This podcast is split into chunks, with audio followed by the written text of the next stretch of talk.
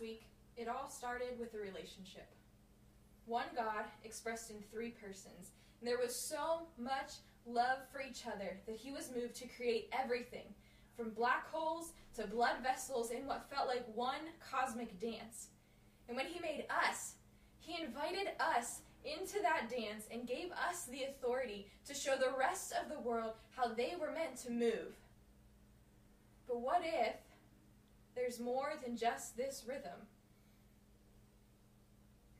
What's the harm in changing up the dance? I'll just try it real quick.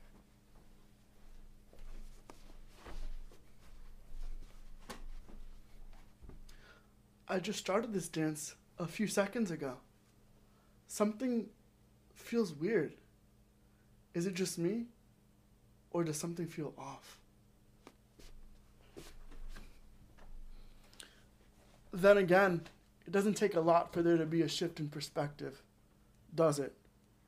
We see it play across all of our favorite stories.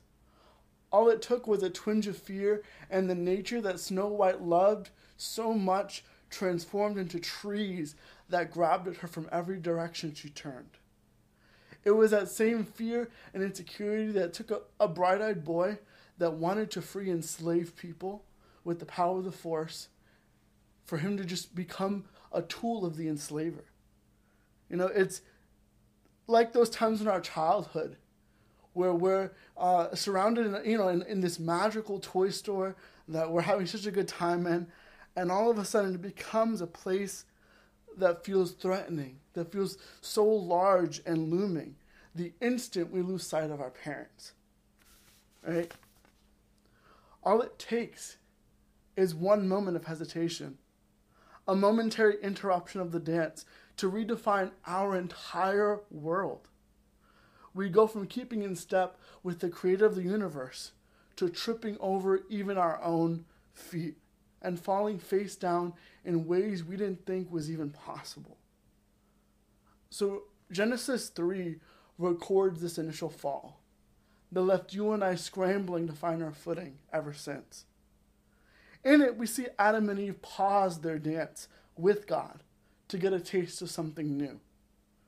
They take a bite of the fruit the Lord asked them to stay away from, and in that moment, a world that was built on beauty and relationship, it begins to crumble. But what's the harm in getting a taste of something new? I'll still remember the steps of the old dance. Can't I just go back to it when I want to? If I could, I would say I could save myself. Right? Teaching ourselves to dance again seems so simple. But the reality is that going back to normal is impossible on our own. Forgetting how to dance is a symptom of the real issue. Our bodies, they no longer function correctly. Our muscles are constantly in spasms, and our eyes no longer know how to function well. Sin, which is everything and anything that separates us from God, is so much more than just a behavior. It's a lasting and damaging shift of perspective that keeps us from being able to see anything in the way that He intended. And just like everything good about the world was built on the functional relationship of the Trinity, sin is built on a multitude of broken relationships that distort everything about creation.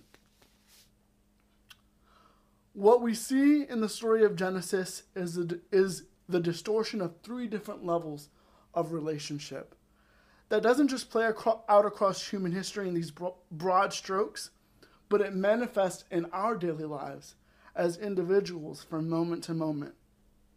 We see sin play out on this global stage through things like war and starvation and all kinds of hatred.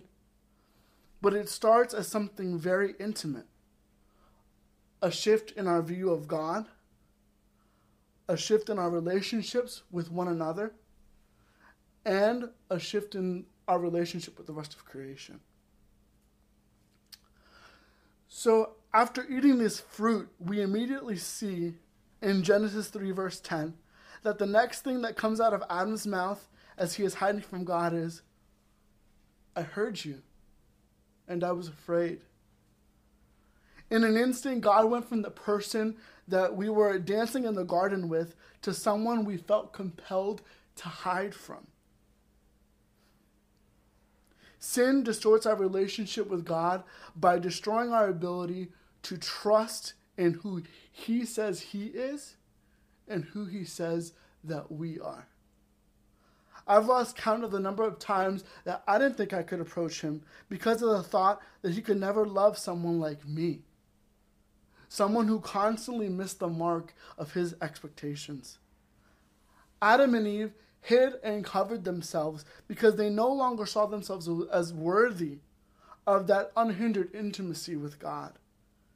It may seem like just a story, but how many times have you and I mis- mischaracterized God? A God that some of us aren't even sure exists at some times. You know, so we see him as we might see him as angry or sadistic or distant and uninterested. And how has that affected the ways in which you or I clothe or hide ourselves? The way we move about the world feels increasingly awkward and stiff, but it's because we've taken our eyes off the one who first taught us how to dance.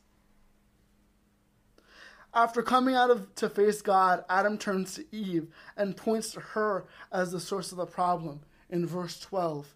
He says, The woman you gave to be with me, this woman, she gave me some fruit and I ate it.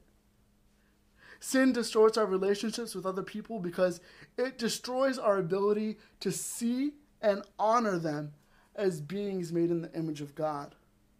Sin is the failure to both be human and to see others as human as well.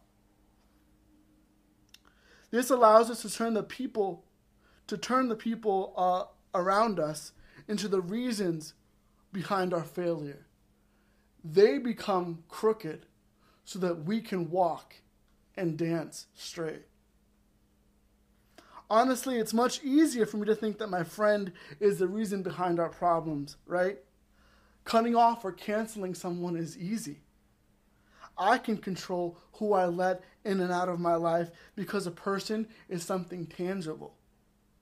What I can't deal with is the idea that our issues come from a larger sense of hurt or brokenness.